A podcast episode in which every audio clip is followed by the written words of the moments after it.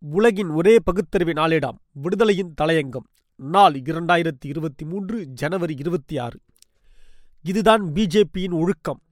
விமானத்தின் அவசர காலம். எமர்ஜென்சி கதவை திறந்த விவகாரத்தில் பாஜக எம்பி தேஜஸ்வி சூர்யா மன்னிப்பு கேட்டுவிட்டார் என ஒன்றிய விமான போக்குவரத்து துறை அமைச்சர் ஜோதிராதித்ய சிந்தியா தெரிவித்துள்ளார்.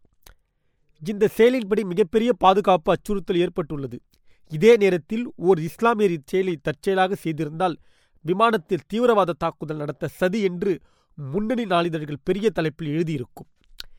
இண்டினே விமானத்தில் சென்னையிலிருந்து திருச்சிக்கு பயணம் செய்தபோது விமானத்தின் அவசர கால கதவை பெங்களூரு பாஜக எம்பி தேஜஸ்வி சூர்யா திறந்ததாக செய்திகள் வெளியாகின. மேலும் அந்நிகழ்வு குறித்து அப்போது தேஜஸ்வி யாதவ் மன்னிப்பு கடிதம் கொடுத்ததாகவும் அவருடன் பயணித்த தமிழ்நாடு பாஜக தலைவர் அண்ணாமலை என்றும் தகவல் வெளியாகின.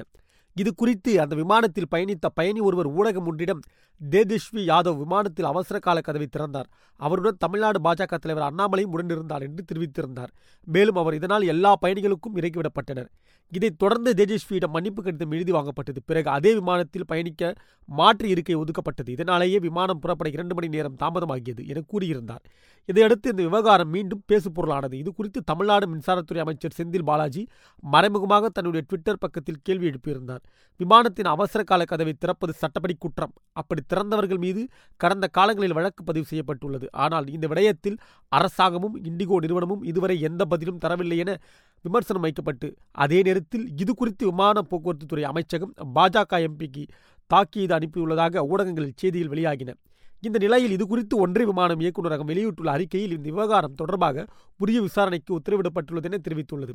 இதற்கிடையே செய்தியாளர்களிடம் பேசிய ஒன்றிய விமான போக்குவரத்து அமைச்சர் ஜோதிரதத்யா சிந்தியா இந்த விஷயத்தில் தேஜஸ்வி சூர்யா மன்னிப்பு கேட்டுள்ளதாகவும் கதவு தவறுதலாக திறக்கப்பட்டது என்றும் அதற்காக அவர் வருந்ததாகவும் தெரிவித்துள்ளார். அதே நேரத்தில் தேஜஸ்வி சூர்யா மீது உகந்த நடவடிக்கை எடுக்க வேண்டும் என எதிர்க்கட்சியினர் கோரிக்கை விடுத்துள்ளனர். இந்த விவகாரத்தில் அந்த பயணி அல்லது பயணிகள் யார் என்ற விவரத்தை இண்டிகோவோ டிஜிஏஓ வெளியிடவில்லை. இந்த நிலையத்தில் அந்த விமானத்தில் பயணித்த சக பயணி ஒருவர் கூறும்போது பாஜக நாடாளுமன்ற உறுப்பினர் தேஜஸ்வி சூர்யா மற்றும் பாஜக தமிழ்நாடு தலைவர் அண்ணாமலை அந்நிகழ்வின் போது இருந்தனர் என்று கூறியுள்ளார்.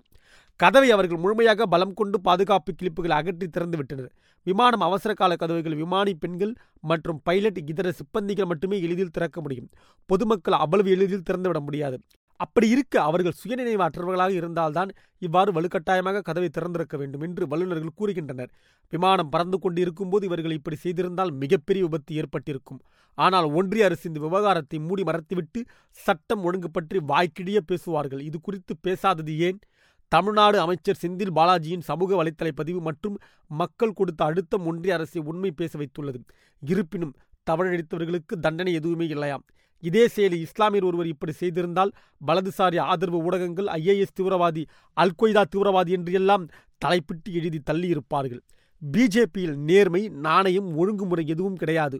ஒரே கை சரக்கு ஒரே மதம். அந்த இந்து மதத்தில் எந்த கொடூர குற்றம் செய்தாலும் தான் எளிதான பிராயச்சித்தம் உள்ளதே.